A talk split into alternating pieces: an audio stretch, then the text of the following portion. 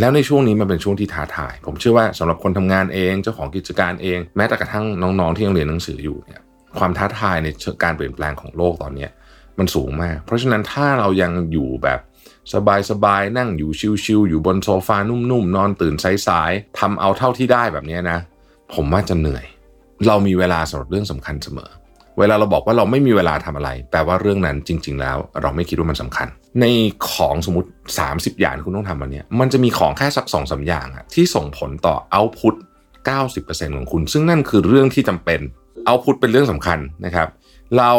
ไม่ใช่ว่าทำงานจำนวนปริมาณที่เราติ๊ก to do list ออกไปได้เท่าไหร่ มันถึงจะเป็นผลมันถามว่าเรื่องนั้นน่ะมันมีผลเยอะขนาดไหนตั้งหากนี่คือการจัดลำดับความสำคัญเพราะฉะนั้น จัดลำดับความสำคัญเสร็จปุ๊บเราก็จะโฟกัสกับเรื่องที่ถูกต้องไปด้วยนะครับ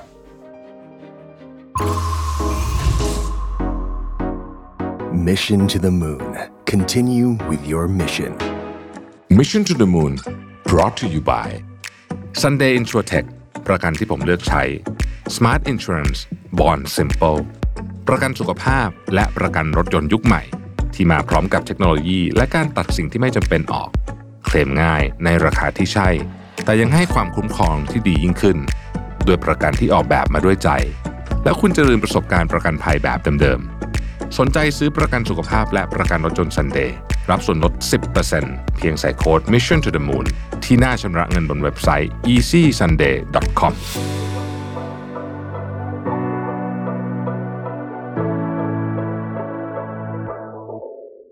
รียมพบกับงาน Mission to the Moon Journey เส้นทางเรื่องราวผู้คนนะครับมาร่วมกันเป็นส่วนหนึ่งของการเฉลิมฉลอง EP ที่ 2,000 ของ Mission to the Moon และเป็นแรงบันดาลใจเพื่อก้าวต่อๆไปของพวกเราทุกคน พบกันได้ในวันเสาร์ที่ 27 มกราคม 2567 เวลาบ่ายโมงถึง 4 โมงณ Auditorium ชั้น 6 True Digital Park East ราคาบัตรเริ่มต้นใบละ 1,200 บาท ซื้อบัตรล่วงหน้าได้แล้ววันนี้ที่ Line Official Account at Mission to the Moon เพราะการส่งต่อแรงบันดาลใจคือเป้าหมายของ Mission to the Moon แล้วพบกันนะครับ Mission to the Moon's Journey เส้นทางเรื่องราวผู้คน Presented by True Digital Park ศูนย์กลางเทคและสตาร์ทอัพที่ใหญ่ที่สุดในอาเซียน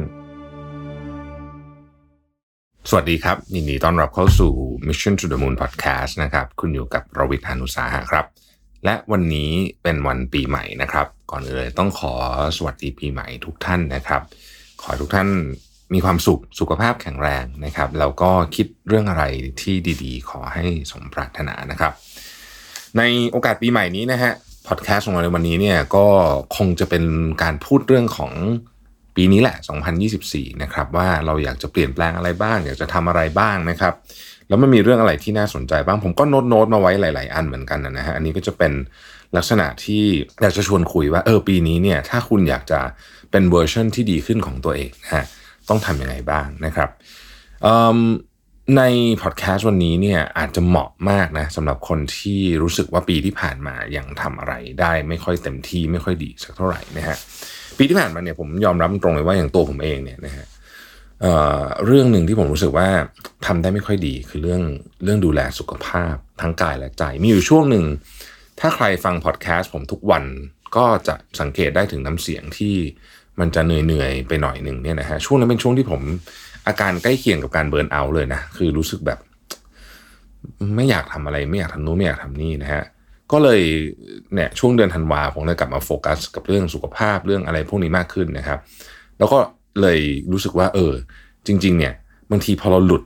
จากสิ่งที่สำคัญไปนิดเดียวเองนะมันมันสามารถสร้างเป็นโดมิโนของเรื่องราวที่มันแย่ๆต่อกันมาได้ เพราะฉะนั้นการพัฒนาตัวเองหรือว่าปรับปรุงตัวเองให้เป็นเวอร์ชันที่ดีกว่า ของเราในเทียบกับเราเองนะไม่ต้องเทียบกับคนอื่นเนี่ยนะฮะผมคิดว่าเป็นเรื่องที่สำคัญ ก็เลยมาเล่าให้ฟังนี้นะครับ ผม list เป็นข้อๆมานะครับ ข้อที่หนึ่งเนี่ย ผมใช้คำว่าพยายามให้เลือกทางที่คนไปน้อยนะครับ ภาษาอังกฤษเขามีเลยนะ ชื่อเอเขาเรียกว่า the road less traveled นะก็คือเป็นคือคือคนอื่นเขาทำอะไรกันเยอะๆเนี่ย เราก็ เลือกไปอีกทางหนึ่งในความหมายนี้นะครับ มันก็จะต้องลงลึกนิดนึงนะจริง ๆ แล้วเนี่ยนะฮะมุมมองหนึ่งอันหนึ่งคือการทำตัวไม่ชิวจนเกินไป หรือว่าการตามหาความไม่สะดวกสบายนะครับ มันจะมีศัพท์คำหนึ่งที่เราชอบเห็นในหนังสือภาษาอังกฤษเขาเรียกว่า seek discomfort คือตั้งใจเลยอะนะฮะที่จะพาตัวเองไปอยู่ในที่ที่เรารู้สึกไม่สบายกายไม่สบายใจ ในที่นี้ไม่ได้หมายถึงที่ที่เราอยู่แล้วทรมานแต่เป็นที่ที่ท้าทาย นะครับ ความหมายของไอ้ถนนที่คนไม่ค่อยไปคืออย่างนี้นะฮะคือมันท้าทายนะครับ เหตุผลเพราะว่าในความท้าทายนี่แหละนะฮะมันจะทำให้คุณโตขึ้น แม้ว่าบางทีผลของมันที่ออกมาอาจจะไม่ได้ดีเป๊ะร้อยเปอร์เซ็นแบบที่เราตั้งใจเนี่ยนะครับ แต่มันจะทำให้คุณโตขึ้น สมมุติว่าคุณอยากจะเริ่มทำอะไรสักอย่างเมื่อปีที่แล้วนะแล้วยังไม่ได้ทำนะครับ ปีนี้อยากให้มันผ่านไปอีกเพราะว่าไม่งั้นมันก็จะผ่านไปอีก 2025 2026 อะไรแบบนี้นะครับใครอยากจะเริ่มทำธุรกิจสมมติ แต่กลัวนู่นกลัวนี่ไปหมดกลัวเจ๊งกลัวเงินไม่พออะไรเงี้ยนะครับ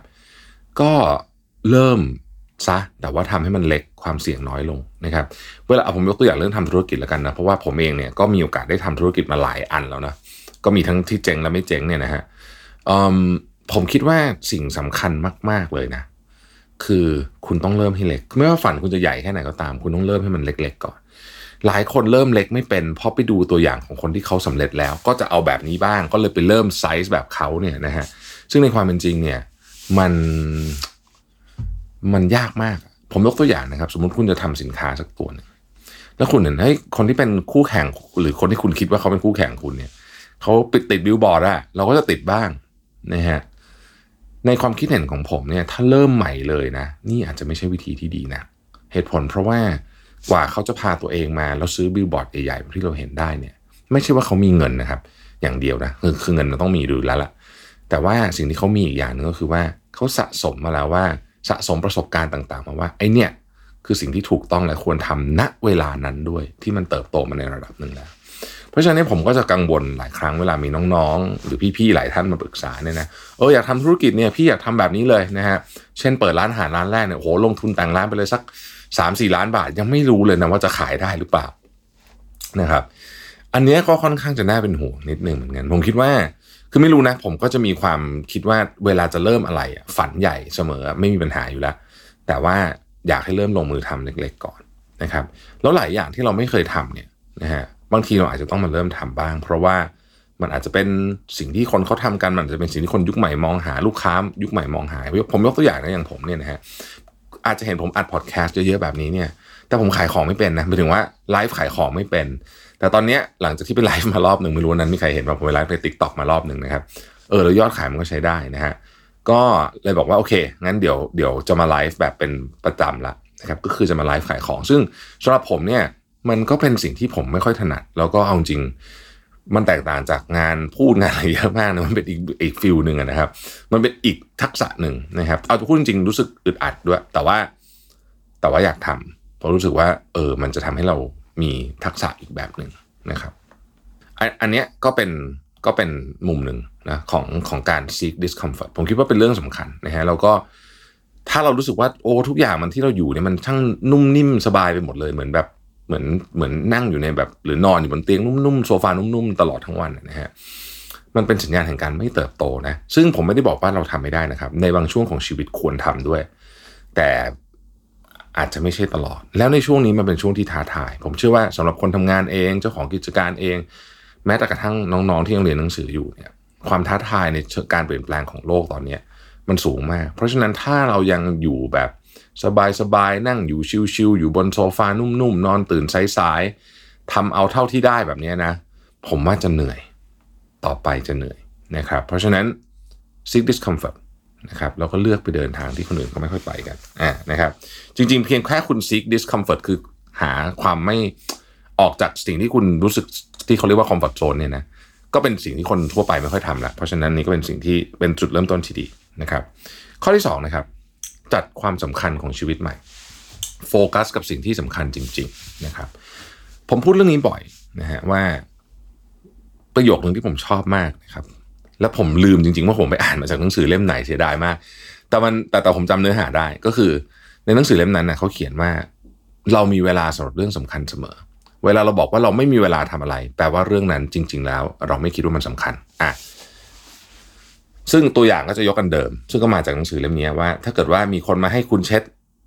มุลีที่บ้านคุณก็จะบอกไม่มีเวลาเช็ดหรอกวุ่นวายจะตายงานก็เยอะ แต่ถ้าเกิดคนนั้นบอกว่าจะให้เงินหนึ่งล้านบาท ตอนนี้คุณจะมีเวลาเช็ดมูลี่ทันที เพราะว่าทุกอย่างมันจะถูกลดลำดับความสำคัญลงไปหมดมูลี่เนี่ยจะสำคัญที่สุดในตอนนั้น คืออันนี้อาจจะเป็นความหมายเชิงประชดนิดนึงแต่ว่าจริง ๆ แล้วเนี่ยมันก็คืออย่างนั้นแหละฮะก็คือว่าเมื่อไหร่ก็ตามที่เราเห็นอะไรสำคัญเนี่ยมันจะถูกเลื่อนขึ้นมาอยู่บน top ของรายการ แล้วเมื่ออยู่มันอยู่บน top ของรายการความสำคัญของเราเนี่ยมันจะถูกทำเราจะมีเวลาให้มันเสมอนะครับเพราะฉะนั้นเวลาเราพูดว่าเราไม่มีเวลาทำจุดจุดจุดแปลว่า เราไม่เห็นมันสำคัญพอพอคิดมุมมองแบบนี้ปุ๊บนะผมชอบวิธีคิดอันนี้มาก เพราะว่าคิดแบบนี้ปุ๊บเนี่ยพอเราพูดว่าเราไม่มีเวลาทำอะไรปุ๊บเนี่ยมันจะมีคำถามต่อเลยว่าเฮ้ยไอ้เรื่องที่เราไม่มีเวลาเนี่ยมันไม่สำคัญจริงหรือ มันอาจจะไม่สำคัญจริงๆก็ได้เอาโอเคก็ตัดทิ้งไป แต่ถ้าเกิดว่ามันสำคัญล่ะอ้าวเฮ้ยอย่างนี้ทำไงอะ่ะ เราก็ต้องมาดูว่า แล้วของที่เราทำอยู่ที่เรามีเวลาท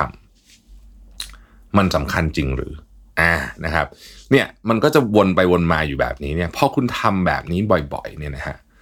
กับของที่คุณใช้เวลาด้วยเนี่ย คุณก็จะพบว่าในที่สุดแล้วเนี่ย ของที่อยู่ในผมใช้คำว่าเป็น list ของความสำคัญหรือว่า priority list เนี่ยนะฮะมันจะ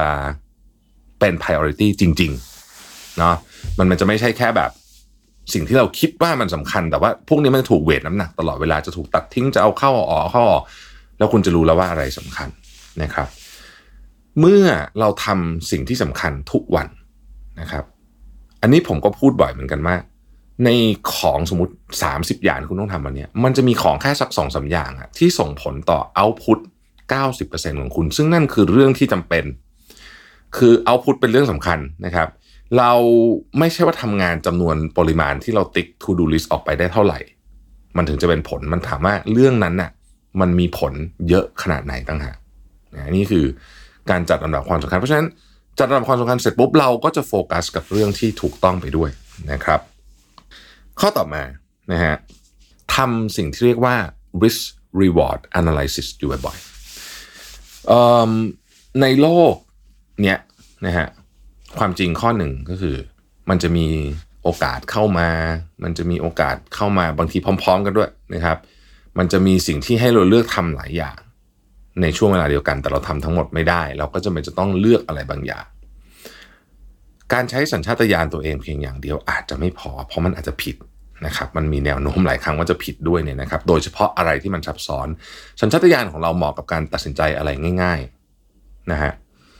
แต่ถ้าอะไรที่มันซับซ้อนเนี่ยบางทีมันอืมอาจจะยากหน่อย เพราะฉะนั้นการทำ risk reward analysis ให้เป็นนิสัยนะครับ เช่นมีโปรเจกต์อันนี้ให้เห็นภาพนะ มีโปรเจกต์ A B C มาอย่างเงี้ยนะฮะจะไปถ้าคุณทำ A คุณจะไม่ได้ทำ B และไม่ได้ทำ C เพราะฉะนั้นทุกอย่างเนี่ยมีต้นทุน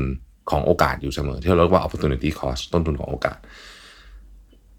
บางทีเราคิดลวกๆอะเราก็เลือกทำอันหนึ่งไป เสียดายเวลา เพราะไม่ได้ทำอีกอันหนึ่ง นะครับเพราะฉะนั้นการเลือกทำ risk reward analysis เนี่ยจึงเป็นสิ่งที่ควรจะทำอยู่ตลอดเวลา ในความคิดเห็นของผมเนี่ยนะครับ กระบวนการนี้ทำแบบมีรูปแบบแบบแผน ในที่นี้หมายถึงมีการไม่ใช่คิดเอาในหัวนะครับ เอาง่ายสุดเลยนะ ขึ้นตาราง Excel อันนี้คุณจะเริ่มเห็นภาพแล้วว่า เฮ้ยเราผมผมยกตัวอย่างนะครับ สมมุติว่าในเรื่องเรื่องเนี้ยมันมี 10 ข้อที่คุณต้องพิจารณานะ สิ่งที่ทำง่ายก็คือคุณก็ตั้งขึ้นมา 10 ข้อใช่ไหมเสร็จแล้วก็ list ว่าแต่ละข้อเนี่ยมันมีน้ำหนักเท่าไหร่ เขาเรียกว่าการการทำแบบ weighted average คือให้น้ำหนักเป็นเปอร์เซ็นต์ของมัน เช่น ข้อแรกปัจจัยที่ 1 30%ปัจจัยที่ 2 5%แล้วแต่ละอันโปรเจกต์ก็ให้คะแนนมันไปตามนั้นพอคุณทำแบบนี้บ่อยๆเนี่ยคุณจะเริ่มพบว่าคุณสามารถเอาเรื่องนี้ไปปรับใช้กับทุกเรื่องในชีวิตได้หมดเลยนะครับทำ risk reward analysis ความเสี่ยงและผลตอบแทนนะฮะอย่าอย่าอย่าอย่าอย่าคิดว่าเรื่องนี้ใช้ได้แต่การลงทุนนะใช้ได้กับทุกเรื่องจริง ๆนะครับ ข้อต่อมานะฮะไม่ว่าอะไรจะเกิดขึ้นในชีวิตเราขอให้เรารับผิดชอบกับชีวิตเราเอง ความหมายของข้อนี้ก็คือว่า สิ่งหนึ่งที่ผมเห็นในตัวเองด้วยหลายครั้งตอนเด็กๆกว่านี้ไม่ไม่ใช่เด็กกว่านี้ แล้วก็เห็นในคนอื่นด้วยเนี่ยนะครับ คือเมื่อไหร่ก็ตามที่เราไม่ยอม ไม่ยอมรับว่าบางอย่างที่ที่มันเป็นความรับผิดชอบของเราเนี่ย มันเป็นความรับผิดชอบของเรา คือหมายความว่า เราไม่ยอมรับสมมุติว่าทำอะไรผิดอะแล้วเราไม่ยอมรับอะนะครับ ลึกๆเราอาจจะมีข้อปฏิเสธมากมายเนี่ยนะฮะแต่เราก็รู้แหละว่ามันเป็นความรับผิดชอบของเรา คือมันอาจจะไม่ใช่มาจากเราคนเดียว แต่มันเป็นความรับผิดชอบของเราแบบว่า อันเนี้ยเรื่องเนี้ยต่อให้เป็นคนอื่นทำผิดนะ แต่ถ้ามันอยู่ในขอบข่ายของสิ่งที่เราต้องรับผิดชอบเนี่ย แล้วเราปฏิเสธการรับผิดชอบมัน เช่นอาจจะโยนความผิดให้คนนั้นที่ทำผิดไปเลย แต่ทั้งนั้นจริงๆเราเป็นหัวหน้าเขาแบบนี้สมมติเนี่ยนะฮะ เรื่องเนี้ยเป็นหนึ่งในสิ่งที่ดึงให้คน เรียกว่า ฉุดรั้งความเติบโตได้มากที่สุด เพราะมันเป็นลูกโซ่ของวงจรอุบาทที่จะเกิดขึ้น คือพอเรา ไม่ยอมรับความผิดใช่ไหมหรือโยนความผิดให้คนอื่นเนี่ยสิ่งสิ่งแรกที่จะเกิดขึ้นเลยก็คือ ความน่าเชื่อถือหรือความน่าเคารพในตัวคุณจะน้อยลงอันนี้อันที่หนึ่งอันที่สองก็คือว่าอพอเราไม่รับผิดชอบกับความผิดนั้นนะครับ นี่ไม่ใช่ความผิดของฉันไม่ใช่ความรับผิดชอบของฉันเนี่ย เวลาเกิดอะไรขึ้นมาแล้วเราพูดแบบนี้ สิ่งที่เราจะไม่ได้เลยคือบทเรียนจากเรื่องนั้น ที่เขาบอกว่าความผิด จะเป็นบันไดสู่ความสำเร็จใช่ไหมความผิดพลาดจะเป็นบันไดสู่ความสำเร็จเนี่ยจริงๆต้องแถมอีกประโยคหนึ่งคือความผิดพลาดที่เรารับผิดชอบว่าเป็นความผิดของเรา รับผิดและรับชอบนั่นแหละนะคือจริงๆอะถ้าเกิดว่าคุณปฏิเสธ อันเนี้ยความผิดพลาดนั้นก็จะเป็นเพียงความผิดพลาดที่เกิดขึ้น การเรียนรู้จากมันจะไม่มีนะฮะเราจะไม่ได้ถูกเอาความเอาเรื่องนี้มาเป็นสิ่งที่เราเรียนรู้ แล้วเราก็จะไม่ได้ประโยชน์จากมัน นะครับ เวลาเราสูญเสียอะไรสักอย่างหนึ่งอะคนไม่ชอบอยู่แล้ว แต่มันมีประโยชน์ในในมุมเนี้ยว่ามันเฮ้ยมันช่วยเรื่องของ ใช้คำว่าช่วยในมุมของการทำให้ เราได้เรียนรู้อะไรบางอย่างจากมันนะครับ เพราะฉะนั้นอะผมยกตัวอย่างนะครับ ไม่ว่าอะไรจะเกิดขึ้นที่บริษัทผม ใครจะทำอะไรก็ตามเนี่ยนะฮะแล้วมันเกิดผิดขึ้นมา มันเกิดมีอะไรขึ้นมาสักอย่างหนึ่งอาจจะมีผลกระทบกับลูกค้าเนี่ย ผมไปคุยกับคนนั้นไปจัดการเรื่องนี้ได้เป็นการภายใน แต่ผมไม่ไม่สามารถปฏิเสธความรับผิดชอบในฐานะ CEO ได้เลยถูกไหมฮะเนี่ยปฏิเสธไม่ได้เลย คือจะบอกว่าเฮ้ยพ่อน้องคนนั้นทำไม่ได้ คือเราอะมีส่วนเยอะเลยแหละ ที่ต้องรับผิดชอบเรื่องนี้นะครับเพราะมันอาจจะเกิดขึ้นจากหลายอย่าง เช่น โครงสร้างในการทำงานอาจจะไม่ดี ระบบอาจจะไม่ดีนะครับเราจะไปโยนความผิดใส่เขาเนี่ยมันไม่ได้แน่ๆอยู่แล้วต้องมาคิดว่าเอ๊ะ ทำไมเราถึงออกแบบระบบไม่ดี เรามีอ authority ใช่ไหมในการที่จะจัดการให้เรื่องนี้มันดีได้ แต่เราไม่ทำเอาก็เป็นความผิดเราอยู่ดีนะเพราะฉะนั้นเนี่ยนี่แหละคือมุมมองของอันหนึ่งที่ว่าเราจะต้องรับผิดชอบชีวิตของเราเองให้ได้ ข้อต่อมาครับ ลดละเลิกการต้องการการ validate จากสังคม การ validate จากสังคมหมายถึงว่า ได้รับต้องการยอมรับการยอมรับนะฮะขอให้คุณใช้ชีวิตแบบที่คุณอยากใช้ แล้วคุณรู้สึกว่าคุณมีความสุข นะครับแต่ไม่ใช่การใช้ชีวิตแบบที่ต้องการการยอมรับจากสังคม ผมเห็นปัญหาเรื่องนี้ใหญ่ขึ้นเรื่อยๆหลายครั้งตัวเอง ผมเองก็ยอมรับว่าเฮ้ยบางทีเราก็ตกหลุมพรางประเด็นนี้เหมือนกันต้องคอยเตือนตัวเองนะฮะแต่ว่าผมอายุเยอะล้วคือคนอายุเยอะมันจะมีภูมิต้านทานเรื่องนี้สูงขึ้นนะต้องใช้คำนี้ อันนี้เป็นธรรมชาติอันหนึ่งที่มากับอายุนะฮะแต่อะไรก็ดีต้องคอยเตือนตัวเองอยู่เสมอ คือภาษาฝรั่งเขาเรียกว่า keeping up with the Jones ก็คือคนข้างบ้าน หรือคือใครก็แล้วแต่ที่เราพยายามรู้สึกว่าเฮ้ยฉันต้องทำตามแบบ คนนี้ฉันจะต้องแต่งตัวแบบนี้ต้องมีกระเป๋าเหมือนเขาอะไรอย่างเงี้ยนะฮะหรือหรือต้องมีนาฬิกาเหมือนเขาคืออะไรก็แล้วแต่เนี่ย ขอให้เราใช้ชีวิตอยู่โดยเราเลือกที่จะใช้ชีวิตแบบที่เราชอบ ไม่ใช่ เพราะเรารู้สึกว่าไอ้คนนั้นมีแบบนี้ฉันต้องมีบ้าง ที่ต้องพูดเรื่องนี้ก็เพราะว่าสมองมนุษย์เราเนี่ยนะครับ มันชอบเปรียบเทียบเป็นธรรมชาติ คือตัวตัวมันเองเนี่ยนะฮะเเปรียบเทียบเป็นธรรมชาติอยู่แล้ว ใครไปอ่านหนังสือที่เกี่ยวข้องกับเรื่องนี้ก็จะรู้ว่ามันมีงานวิจัยเยอะมากเลยที่การเปรียบเทียบเนี่ยนะฮะผมจำได้มีงานวิจัยหนึ่งของอาจารย์อดัมแกรนเขาพูดเรื่องว่า ผมจำตัวเลขไม่ได้ผมแต่ผมปันประมาณนี้นะครับ สมมุติว่าคุณได้เงินเดือนเจ็ดหมื่นห้าพันเหรียญต่อปีนะครับแล้วเพื่อนคุณซึ่งเรียนจบมาทุกอย่างเหมือนคุณหมดเลยเนี่ยนะได้เงินเดือนหนึ่งแสนเหรียญต่อปีนี่คือช้อยส์ที่หนึ่งนะครับคือ เขาถามนักเรียนนะว่า ถ้าสมมติว่าคุณได้เงินเดือนเจ็ดหมื่นห้าพันเหรียญต่อปี แต่เพื่อนคุณได้หนึ่งแสนเหรียญต่อปี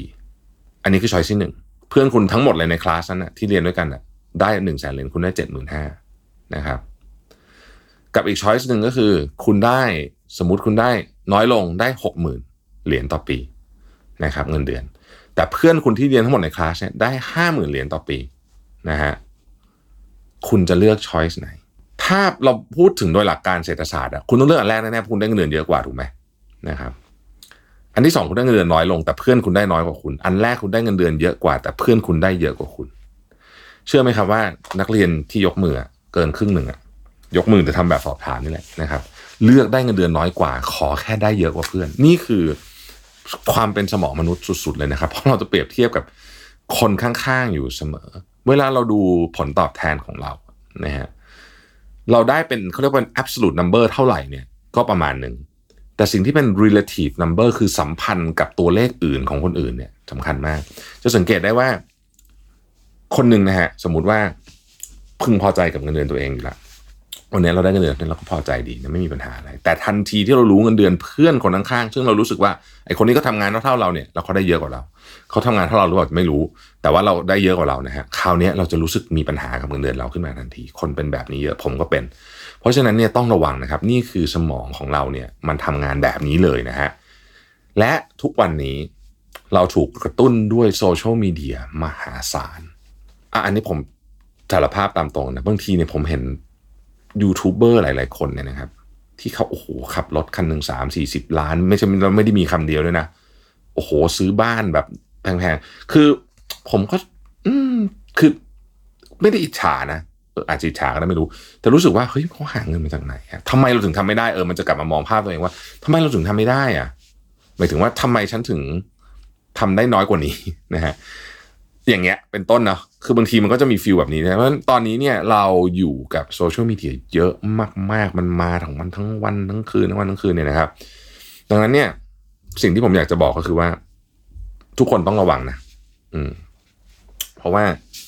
มันการหาความการยอมรับจากสังคมในเรื่องแบบนี้ เป็นสิ่งที่อันตรายนะครับ ข้อต่อมา หาแหล่งพลังงานของคุณให้เจอ เวลาคุณรู้สึกดาวน์คุณรู้สึกเบิร์นเอาคุณรู้สึกอะไรก็แล้วแต่เนี่ยนะฮะอะไรเป็นแหล่งพลังงานที่ดีของคุณนะครับสำหรับผมเนี่ยโอเค ผมรู้ละหนึ่งห้ามนอนไม่พอนะครับ แต่บางทีมันก็ห้ามไม่ได้บางทีมันก็ตื่นเอง ถ้าเป็นอย่างนั้นจริง ๆ นะครับทำไงก็ได้ออกไปวิ่ง ทุกวันนี้มีคนถามว่าผมยังวิ่งอยู่หรือเปล่านะผมวิ่งแต่อาจจะไม่ได้วิ่งเยอะเหมือนสมัยก่อนสมัยก่อนวิ่งเยอะกว่านี้ แต่เดี๋ยวนี้ผมก็วิ่งห้าโลเจ็ดโลสิบโลอะไรของผมเนี่ยนะฮะแค่นั้นน่ะก็ชาร์จแบตได้ละ นะครับอย่างวันนี้ที่อัดพอดแคสต์เนี่ยเมื่อเช้าก็ไปตื่นมาวิ่งมารู้สึกเออก็มีพลังดีนะครับเพราะฉะนั้นคุณต้องรู้ว่าอะไรที่มันสร้าง energy กับคุณบางคนอาจจะเป็นเรื่องอื่นก็ได้บางคนเขาอาจจะชอบทำอย่างอื่นนะนะแบบว่ามันก็เป็นสิ่งที่สร้าง energy กับคุณอะไรก็ได้นะครับ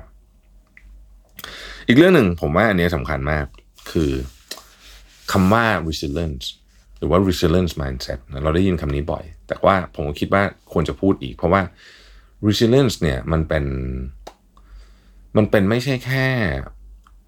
คำสวยๆนะ แต่มันเป็นแนวคิดที่จะเอาตัวรอดในชีวิตยุคนี้ ที่ของทุกอย่างมันเปลี่ยนแปลงเร็วกว่าที่เราเคยรู้จักมานานมากสำหรับคนยุคผมเนี่ยนะฮะคือคือมีคนถามว่าเอ resilience เฉพาะต้องเป็นเด็กๆผมว่าไม่ ผมคิดว่าต้องเป็นทุกคน เพราะว่าเรากำลังอยู่ในสภาพการที่มันมันยากขึ้น ในเชิงของการเปลี่ยนแปลงนะฮะคือการเปลี่ยนแปลงมันเยอะ เพราะฉะนั้นเนี่ยสิ่งที่มันเวลาการเปลี่ยนแปลงมันเยอะเนี่ยสิ่งที่มันจะเกิดขึ้นก็คือว่า เราต้องลองอะไรเยอะ แล้วมันก็จะล้มบ้างเจ็บบ้างนะฮะแต่ว่าถ้าเกิดว่าเราลุกช้าเจ็บนาน หรือวอลแวร์เยอะเนี่ยนะฮะโลกไม่รอเรานะฮะเพราะฉะนั้นโลกไม่รอเราแน่ๆอยู่แล้วอันนี้มันชัวร์เพราะฉะนั้นเราก็ต้องหาทางนะเอ่อ resilience เป็นเหมือนกับแนวคิดที่ผมคิดว่าจะช่วยให้เรารอดจากไอ้ ความยากๆของชีวิตในตอนนี้ไปได้นะครับอ๋อสองข้อสุดท้ายนะฮะอันแรกคือกลับมาดูที่นิสัยของเรานะครับตัวตนของเราเนี่ยสร้างจากนิสัยเล็ก ๆ ของเราทั่วๆไปนี่แหละนะครับ เช่น คุณตื่นเช้าคุณถ่ายมือถือก่อนหลังทันทีที่ตื่นหรือเปล่าเนี่ยพวกนี้อย่างนี้เรียกเป็นนิสัยนะแล้วถามว่าเราถ่ายแล้วเป็นไงนะฮะมันช่วงเวลานั้นเป็นช่วงเวลาที่มีค่ามากตอนตื่นเช้ามานะครับ พยายามพยายาม ลุกจากเตียงให้เร็วขึ้นจะดี เพราะอะไร เพราะว่าคุณเชื่อไหมว่าเพียง 20 นาทีเนี่ยคุณก็สามารถออกกำลังกาย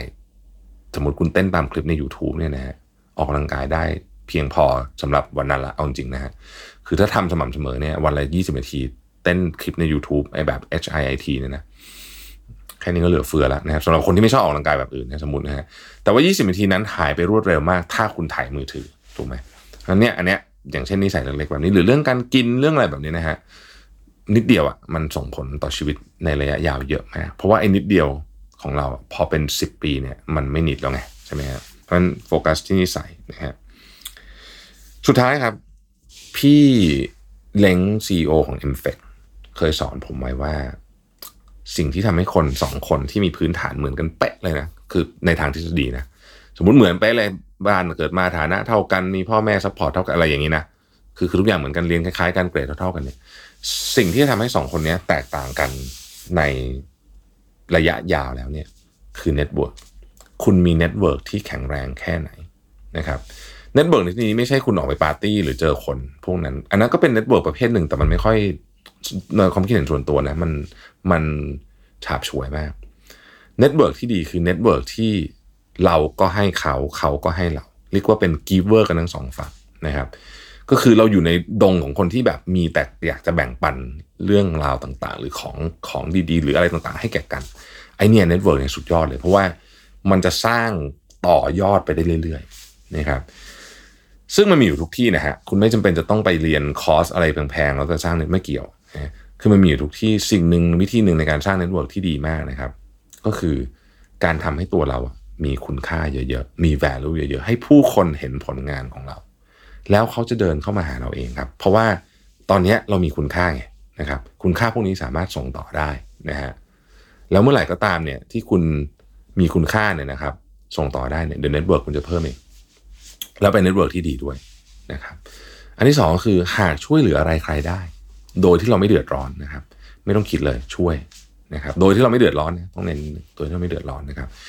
เราไม่ต้องหวังอะไรตอบแทนทั้งสิ้นนะครับ มันจะกลับมาไม่กลับมาเนี่ย ไม่ต้องหวังเลย แต่เชื่อผมมันจะกลับมา ในรูปแบบที่คุณนึกไม่ถึงอ่าต้องใช้คำนี้ คือมันอาจจะไม่ได้กลับมาจากคนนั้นด้วยนะมันจะวนไปยังไงก็ไม่รู้อะมันจะกลับมานะฮะอันนี้เป็นสิ่งที่ผมเห็นปรากฏการณ์เนี้ยมาเป็นร้อยร้อยครั้งแล้วในชีวิตเออ